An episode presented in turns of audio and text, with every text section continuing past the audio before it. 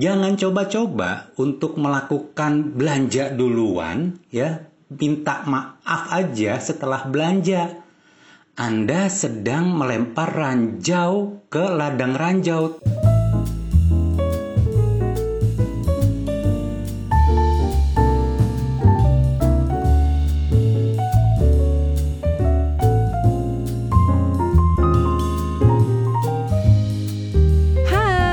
Kembali di podcast Curhat Babu, curhatnya Bapak dan Ibu. Halo Bapak. Halo Ibu, apa kabar? Halo teman-teman semuanya. Halo teman-teman. Hey, hey, aku mau cerita Bu. Apa tuh? Minggu lalu aku IG live Ya. sama teman soal pernikahan dan kemapanan. Uh, wow. Jadi awalnya sih tujuannya ngobrolnya Adulting, adulting. adulting. Ngobrolnya adalah awalnya pertanyaannya ada mapan dulu atau nikah dulu. Terus? Tapi di tengah-tengah itu ya kalau itu mau dengerin nanti lah aku ada di share. Ya, itu panjang lah. Tapi ada pertanyaan yang menarik dari si moderator ini. Dia tanya pernah nggak sih beli barang tanpa izin pasangan? Terus kamu jawab apa tuh? Ya aku jawab sering. Karena kan pertanyaan cukup cukup uh, apa ya general ya beli barang kan termasuk beli hal-hal yang sehari-hari kita pesen kan Iya. Um, kayak ojek online makanan segala macam itu kan tanpa izin aku selama ini. Dan tapi bahkan lebih dari itu tiba-tiba ada paket di rumah tuh itu belum tentu Iya. aku sih kamu juga kadang-kadang ada gitu tiba-tiba Iya. paket belum bilang nih apa nih beli apa ini gitu ya nggak sih Iya sih. Gitu. Jadi kalau waktu aku ditanya tim, uh, terus juga ditanya kan berikutnya lanjutannya timnya berarti tim minta maaf apa tim minta izin? Ya. Maksudnya tuh minta maaf setelah beli barang yang iya. nggak minta izin itu gitu ya. Karena kan ada yang bilang lebih baik minta maaf daripada minta izin. Weh. Ah, terus kamu tim apa dong? aku jujur nggak dua-duanya. Jadi ada yang udah aku beli, um, terus dia tinggal ngasih tahu kamu aja. Tapi juga Mhm. kalaupun misalnya barangnya sedikit mungkin di luar budget kita untuk spending yang santai, Iya. Uh, aku cuman bilang sama kamu, bukan izin. Iya sih. Jadi kayak um, aku lagi pengen ini nih kayak sekarang sih sebenarnya aku lagi pengen sesuatu gitu. Em, oke. Nah tapi kan itu juga kita kan sama-sama kerja ya. Aku baru penghasilan, kamu penghasilan. Maksud sih kita harus minta izin? Menurut kamu gimana? Iya sih, em, gimana ya? Dulu tuh aku punya tujuan bab eh, Hmm. soal biar tetap produktif setelah nikah, setelah punya anak gitu ya. Aku pengen tetap kerja, punya uang sendiri, karena aku pengen punya uang yang nggak diaudit sama suami gitu. Iya. Nah kayak gini-gini nih, aku tuh pengen beli barang yang aku suka, aku mau, aku Iya. butuh tanpa izin dulu gitu. Jadi tapi bukan berarti nggak jujur ya sama pasangan, tapi lebih ke ya udah ini kan eh, uangku nih dan Iya. barangnya nggak ganggu siapa-siapa dan nggak ganggu apa-apa gitu kan. Jadi nggak apa-apa kali ya beli aja. Misalnya nih kayak beli lipstick, emang aku harus izin dulu gitu.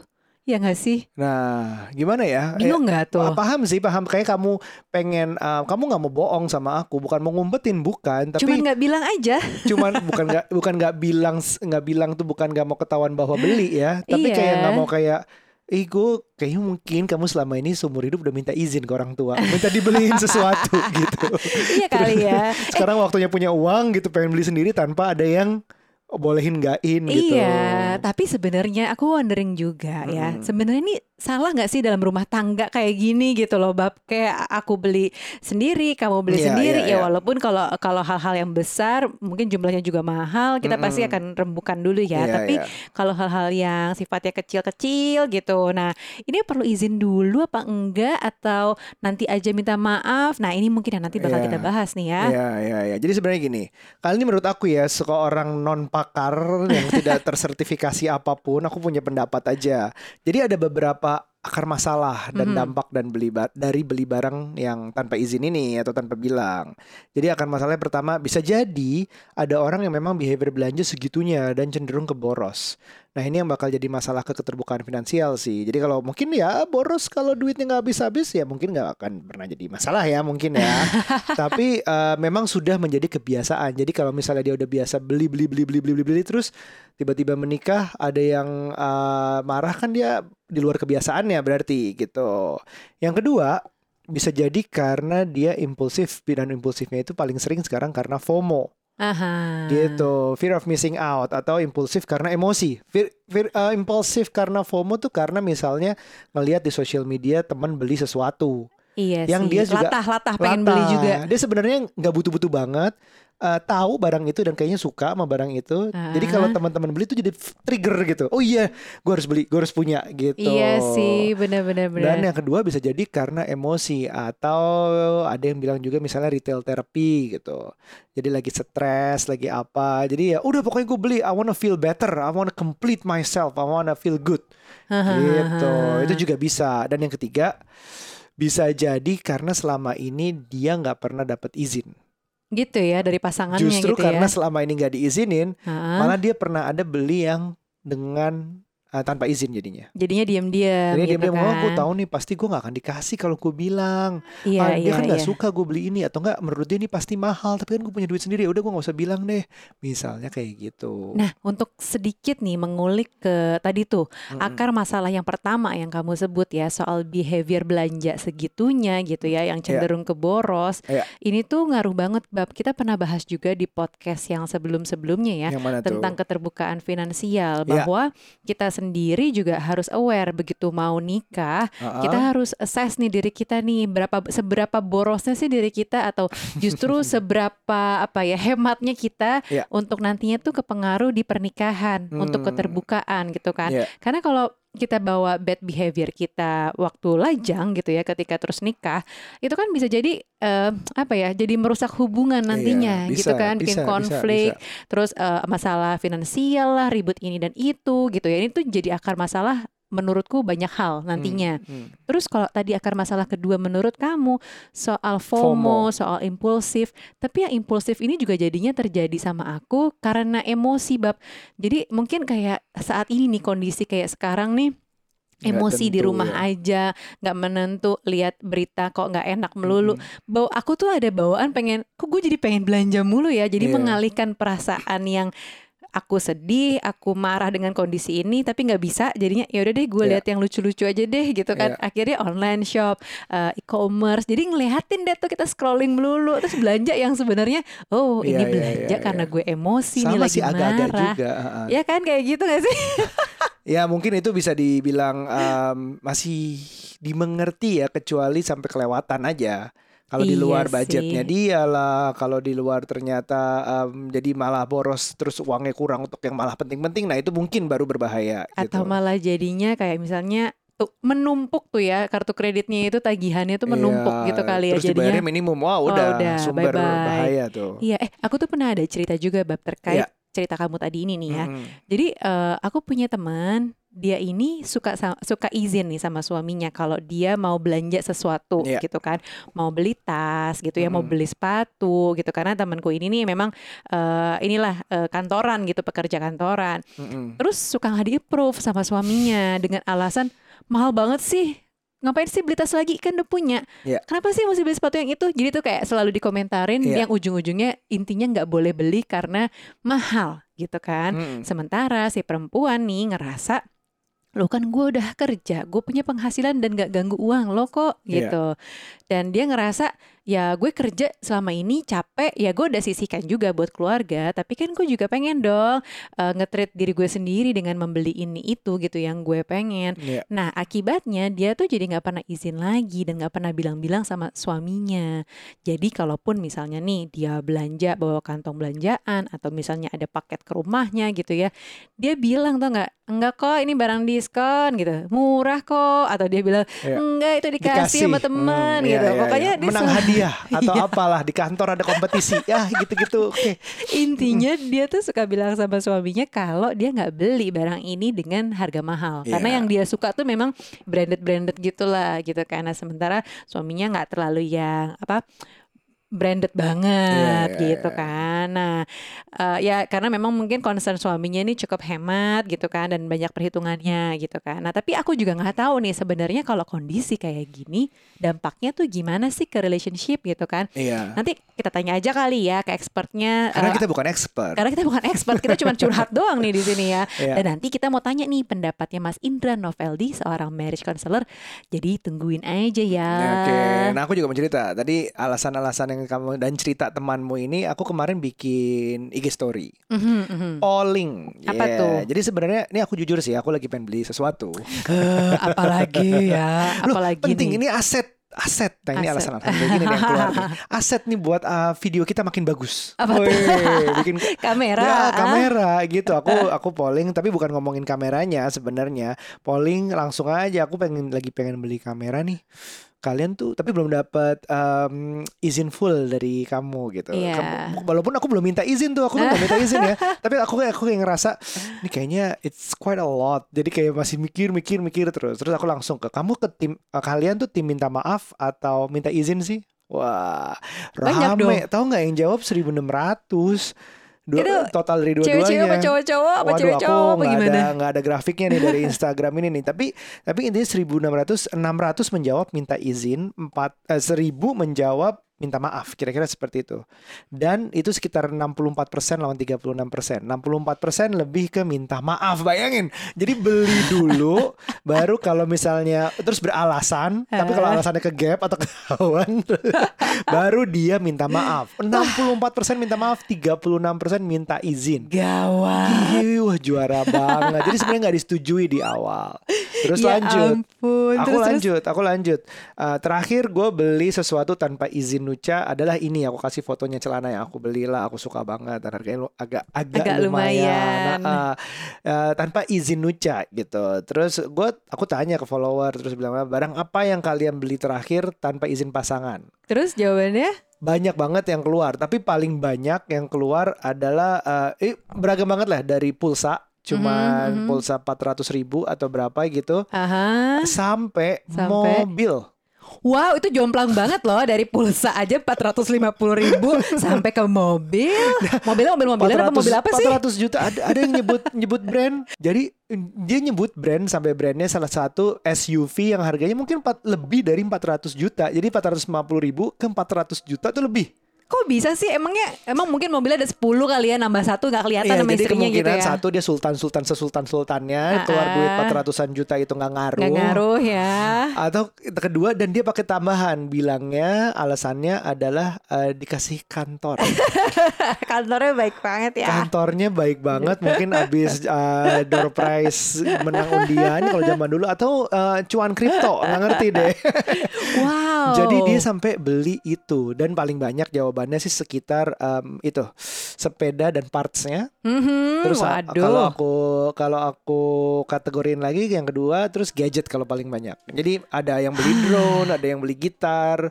Eh gitar bukan gadget ya. Mungkin ada yang beli drone, ada yang beli 3D printer, ada yang beli iPhone, ada yang beli macam-macam. Tapi gadget gitu. Kamu Itu, nanya nggak alasannya apa? Mereka pada nggak bilang-bilang. em, ada yang bilang udah pasti nggak dikasih izin. Jadi gua beli aja dulu. Terus em, terus ada yang pakai alasan sama kayak kamu bilang eh, lagi murah soalnya itu barangnya second. Jadi sebelum dan dijualnya murah banget. Jadi sebelum bilang gue beli dulu baru gue bilang gitu. Terus dimarahin terus minta maaf. Jadi beli dulu gitu. Itu yang itu yang itu yang kayak gitu. Jadi alasan yang dipakai paling sering adalah lagi sesuatu, lagi sale, lagi Ah. murah, lagi diskon atau lagi em, ada yang BU apa segala macam. Pokoknya karena faktor harganya lagi berbeda alasannya. Oh gitu. Mhm. Aku tuh jadi mikir-mikir sekarang barang apa ya yang eh, emang kamu ingat nggak aku aku punya barang apa yang tiba-tiba baru datang paket eh, yang kira-kira kamu aku nggak minta izin ke kamu terus kamu kaget hah kamu beli ini ada nggak yang kamu surprise. Em, ada beberapa. Apa? akhir-akhir ini kan baju-baju kan juga nih oh itu baru. Kan kamu suka gitu. Ini baru ya? Gitu. Iya. Belinya kapan? Iya kamu itu baru berapa hari lalu datang gitu kamu bilang gitu. Ini dari brandnya si ini nih. Oh oke. Ini ini gua it- eh, kalian tahu kan kalau laki-laki tuh kayak kamu nggak perhatiin baju baru aku gitu. Suka kayak gitu kan rambut baru aku. Terus kayak gila gue perhatiin gue kayak belinya kapan ya itu harganya berapa ya? Kok gue nggak tahu ya? Aku pikir kamu nggak bakal notice aku mau potong rambut pendek kek aku mau pakai baju apa kek. Kan biasanya cowok nggak peduli Nah gitu. ternyata aku peduli kamu perasaan gimana? kamu berharap justru laki-laki nggak peduli sekarang ya? aku gelagapan kayak anak nggak bisa renang gitu loh gelagapan. Terus? kaget tapi ya nggak juga. Em, kalau di aku sih santai aja ya sebenarnya kalau ada barang yang baru gitu. Karena aku mikirnya ah udahlah nggak mahal kan nggak apa-apa kali Aryo gitu Iya itu itu mungkin faktor tadi kalau orang beli mobil sultan banget Iya.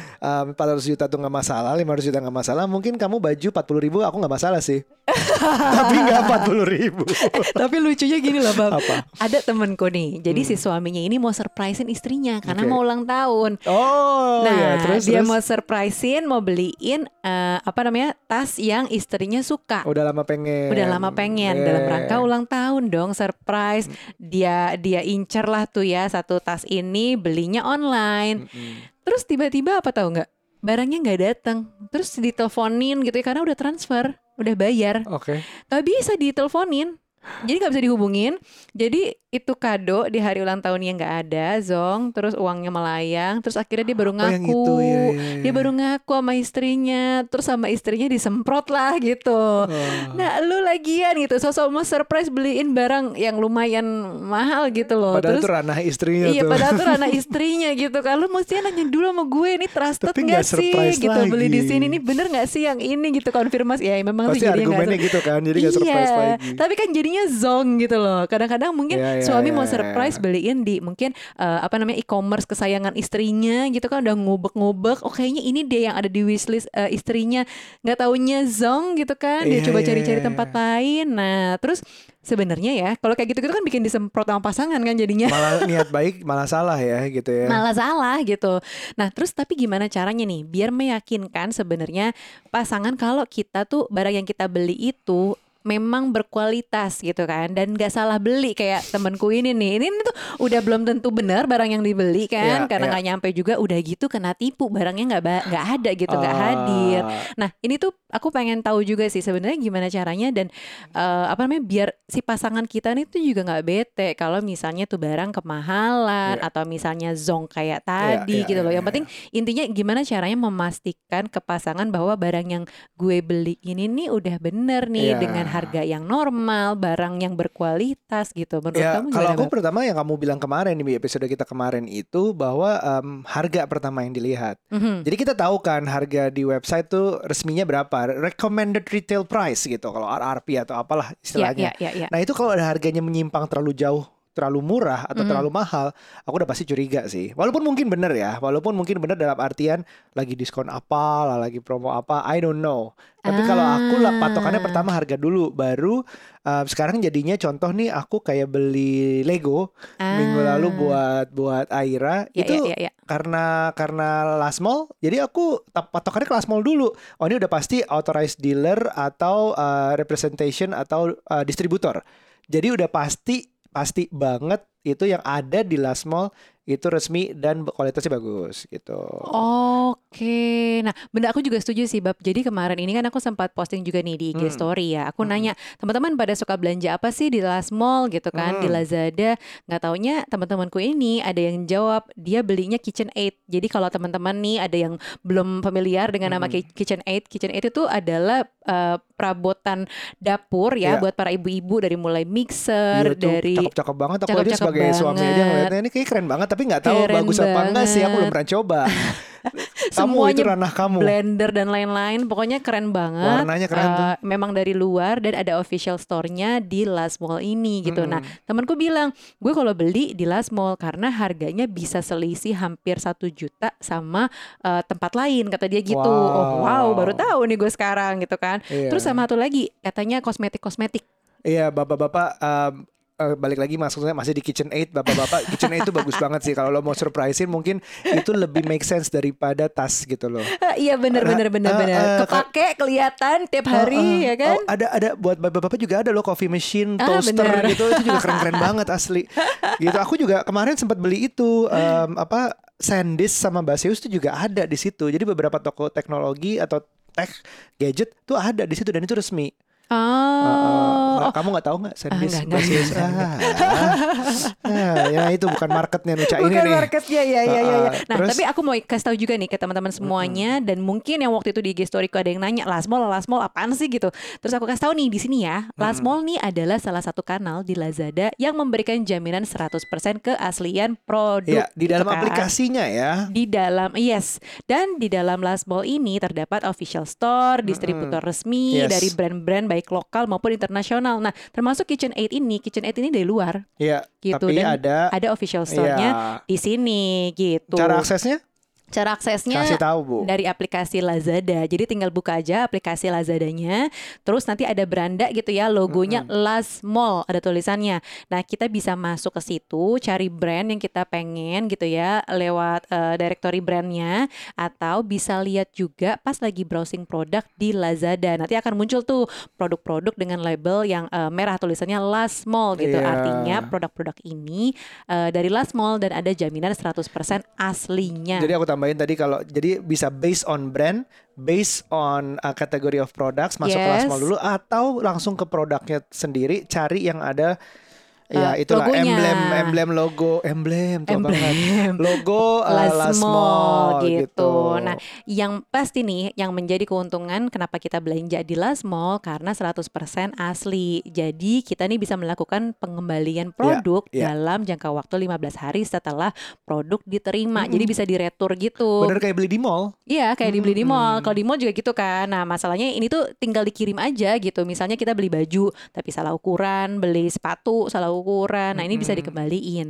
Caranya juga gampang, nggak pakai ribet-ribet.com gitu. Mm-mm. Jadi bisa dikembaliin. eh, pertama nih, misalnya konsumen perlu memastikan aja barangnya belum dipakai ya. Eh, terus ikuti juga instruksi yang ada di aplikasinya. Nanti barangnya bakal dijemput tenang aja oleh kurirnya Nah, Lazada. Kalau kita ngomongin tadi harga, kalau udah melenceng banget itu bisa menjadi patokan yang nggak benar. Tapi kalau di Last Mall ini mumpung di lagi ada promo 7, 7, 7.7 artinya 7 Juli. yes. Nah, ini diadakan tanggal 37 sampai 9 Juli ada diskon hype hingga 77%. Jadi mungkin harga yang melenceng tapi di Last Mall ini masih aman. As in barangnya itu 100% asli gitu. Iya, nah sekarang nih lagi ada bonus dadakan alias bondak Asik, ya. bondak. Dapat dikumpulin mulai dari tanggal 1 Juli sampai 9 Juli. Nah, nanti nih bisa digunain periodenya tanggal 7 sampai 9 Juli. Nah, bonus dadakan ini bisa dikumpulin sampai dengan 500 ribu rupiah. Saat ini aku udah ngumpulin sampai 125 ribu. Oh iya. Wow, oke. Jadi setiap kali aku buka itu tiba-tiba suka ada twing gitu. Bonus dadakan. Oke aku ambil. Oke aku ambil gitu. Dari jadi dari yang nominal 25 ribu terus berapa berapa berapa gitu nambah terus terakumulasi. Sampai sekarang aku 125 ribu. JP kan ini tenang aja nih tinggal tanggal 7 Ya. sampai tanggal 9 bisa dipakai. Dan, Dan terakhir? yang pasti gratis ongkos kirim setiap hari. Nah, oke. Nah, tadi kan kita diskusi ya. Tadi kita diskusi apa sih? kita jadi lupa. soal beli barang ya Ah. ini minta izin atau minta maaf gitu kan tapi kira-kira nih sebenarnya kan tadi kan kita bahas nih dampaknya apa sih kalau kita suka beli barang tanpa izin pasangan alias diem-diem aja aku Aku yakin ya, ini pasti ada kayak efek-efek, dampak-dampak gitu ya ke relationship kita. Entah itu diem-dieman sama pasangan, atau gue jadi bales dendam, atau jadi apa gitu kan ya. Intinya adalah kita pengen membedah sebenarnya apa sih dampaknya kalau kita suka beli barang tanpa izin pasangan. Coba kita tanya nih sama Mas Indra. Waduh, ini topiknya ngajak ribut banget nih, Mas Aryo Mbak Nuca ya. Mendingan mana minta maaf atau minta izin? Boleh nggak sih kalau kita pakai prinsip beli diem-diem ya, terus kayak minta maaf atau minta izin? Hmm, sebenarnya jawabannya sangat tergantung. Tergantung dari mana? Tergantung pertama adalah apakah secara finansial mereka memang apa ya nyaman untuk melakukan itu, tidak ada masalah untuk melakukan itu ya, jadi tidak ada kendala apa pun. Nah, lebih penting adalah sebenarnya nomor dua, bagaimana kualitas hubungan mereka saat uh, terjadi peristiwa tersebut ya. Jangan coba-coba untuk melakukan belanja duluan ya, minta maaf aja setelah belanja. Anda sedang melempar ranjau ke ladang ranjau tuh. Ngeri nggak? Jadi buat yang punya prinsip karena terpengaruh mungkin dengan uh, banyak postingan-postingan mendingan minta maaf daripada minta izin, hati-hati ya. Kalau mungkin Anda ngerasa gue punya duitnya kok, nggak ada masalah ya. Cuman kepleset-kepleset 2 juta 3 juta mungkin nggak ada masalah. Oke. Kalau dari sisi finansial mungkin buat Anda uh, itu bukan topik yang besar, coba dipikirkan dari sisi relationship. Jangan sampai apa yang Anda lakukan itu suatu hari nanti akan diungkit oleh pasangan. Ya, karena di situ akan ditunjukkan oleh pasangan betapa Anda tidak jujur, betapa Anda main belakang, betapa Anda tidak pegang omongan. Ya. Hati-hati, ya. Jadi buat yang kondisi hubungannya dengan pasangan belum terlalu sehat, lebih baik dihindari. Ya, uh, beli-beli diem-diem seperti ini. Ya, ini bisa jadi ledakan yang besar banget ke depannya. Ya, jadi uh, oh yang berikutnya lagi yang perlu diperhatikan juga adalah level kedewasaan masing-masing. Ya, kalau secara finansial sudah cukup aman, ya, terus juga kualitas hubungan juga sudah cukup oke. Okay. Yang ketiga adalah level kedewasaan. Maksudnya gimana? Iya, ngertiin aja udah gitu loh, ya. Karena karena nggak ada masalah apa pun dalam relationshipnya sehingga ngerasa ya nggak apa-apa kok itu kan ongkos ongkos apa ya ongkos hobinya dia lah ya saya nggak mau pakai kata ongkos kenakalan ya biaya kenakalan saya nggak mau pakai kata itu karena banyak banget yang menggunakan uh, istilah itu saya lebih senang kalau pakai itu adalah ongkos hobinya nggak apa-apa kok ya saya malah mendukung ya. Selama nggak misalnya jangan sampai nggak sengaja beli Harley dua gitu kan ya. Sekian miliar nah, itu bisa jadi kasus juga gitu kan. Oke nah terus mas apa mendingan kita beli aja nanti tinggal minta maaf belakangan ya. Udahlah yang penting mau dimarahin kayak gimana baikan lagi nanti berapa hari. Terus juga yang penting barangnya udah ada di kita ya enggak apa gitu? Itu Mas Aryo. Kalau kita mau punya prinsip beli aja minta maaf belakangan mesti mampu melakukan mapping dengan jernih. Apakah syarat-syarat yang saya sebutkan tadi di awal tuh sudah aman? Kalau sudah aman ya hayu-hayu aja gitu kan. Paling cuma cengar-cengir doang. Halah dia belanja lagi tuh drone dia beli lagi tuh part sepeda dia beli lagi tapi sudah tidak apa bukan tidak ya sudah sangat kecil kemungkinan untuk terjadinya uh, huru hara atau ledakan di masa depan nantinya. Oke, nah sekarang nih sampai di level mana sih kita harus terbuka sama pasangan? Apakah kayak tadi tuh aku beli barang perintilan gitu ya, lipstick, terus kayak maskara itu harus izin juga gitu? Atau gimana nih Mas Indra? Topik keterbukaan dengan pasangan, apalagi di area finansial ini memang area yang cukup sensitif nih, Mas Aryo, Mbak Nucha. Di sini perlu apa ya? Uh, kalau menurut saya itu butuh sebuah kesepakatan di antara suami dan istri. Ya sampai level mana mereka lah yang menentukan.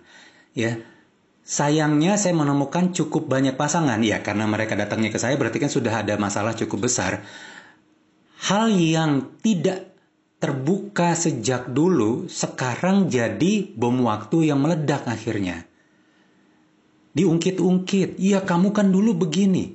Saya tidak pernah tahu apa aja dibelanjain dan ini bukan cuman belanjanya dari pihak suami, tapi juga belanja dari pihak istri. Belum lama ini saya mendapatkan klien yang dia bilang saya nggak tahu istri saya belanja apaan. Tahu-tahu saya jebret dikasih tagihan seperti ini. Cuman saya udah malas ngomong. Kenapa? Begitu saya mulai ajak ngomong, udah ribut duluan. Jadi topiknya sebenarnya bukan masalah keuangannya, tapi bagaimana kualitas hubungan di antara pasangan. Karena belum lama ini saya juga sempat uh, webinar bareng dengan salah satu financial planner. Dia bilang, benar Mas Indra, topiknya bukan tentang keuangannya sendiri, tapi bagaimana kualitas hubungan antara si suami dan istri. Apakah visi dan, dan visi dan misi mereka sama? Apakah persepsi mereka sudah sama? Ya, apakah mereka sudah satu bahasa? Kuncinya di situ Mas Aryo sama Mbak Nucha ya. Di situ mereka bisa membuat kesepakatan kita perlu terbuka 100% misalnya atau kita atau misalnya dia bilang, "Oke okay deh, uh, ada space, ada spare untuk masing-masing untuk nggak terbuka ya tahu sama tahu ya.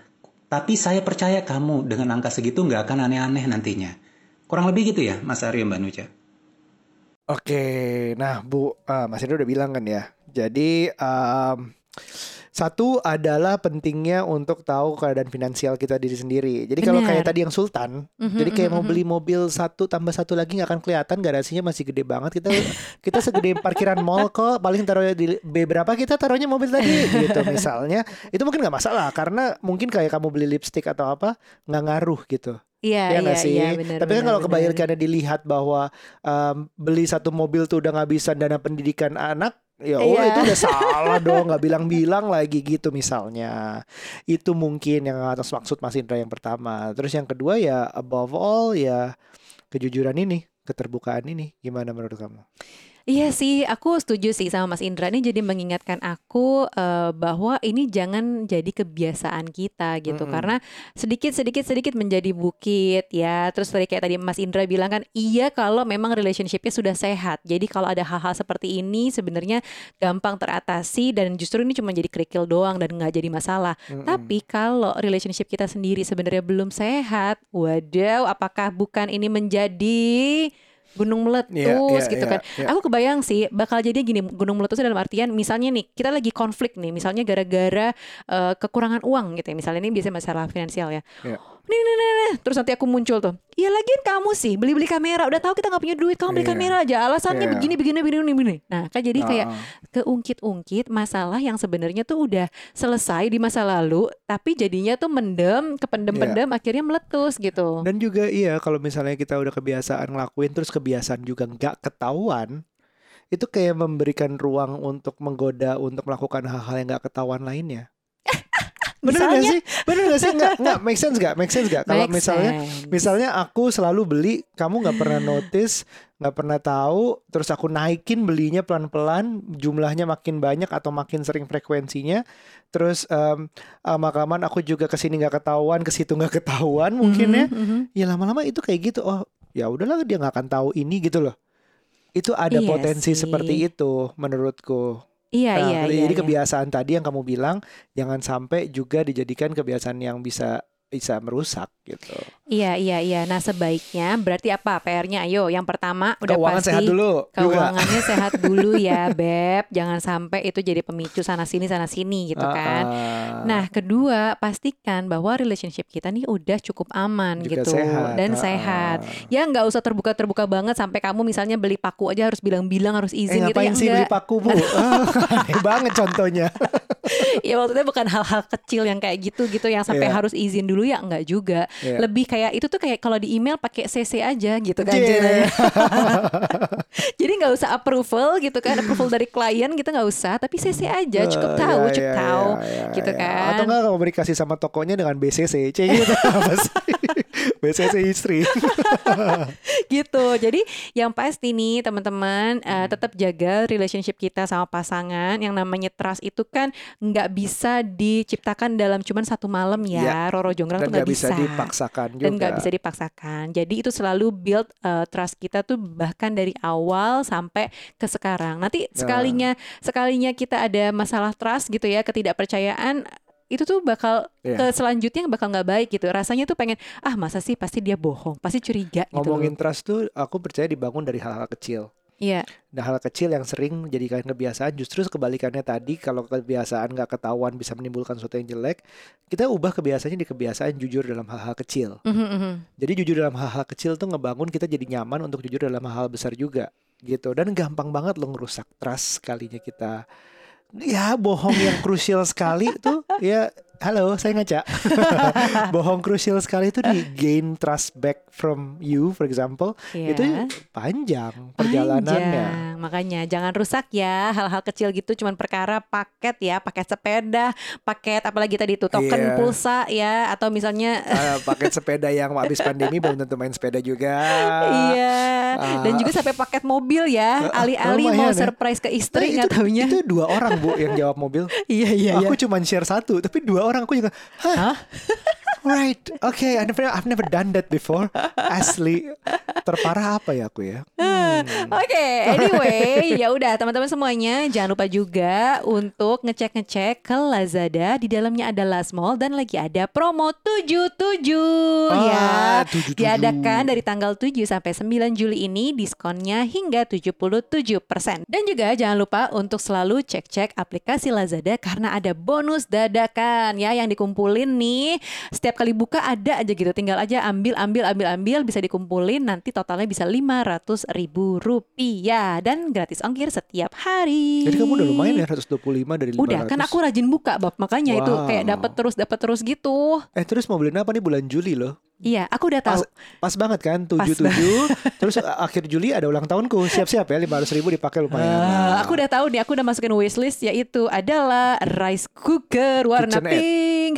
KitchenAid? Oh, bukan. Oh, bukan. Rice cooker Oke. warna pink lah. Ada yang aku udah masukin dalam wishlist. Oh, Oke, rice cooker warna pink. Emang kita nggak punya rice cooker ya? Punya, makanya. Alright, alright. Thank you banget semuanya teman-teman. Um, semoga podcast yang ini cukup menghibur dan cukup informatif ya. Selamat belanja, sehat-sehat semua di rumah. Sampai ketemu di episode berikutnya. Bye. Bye.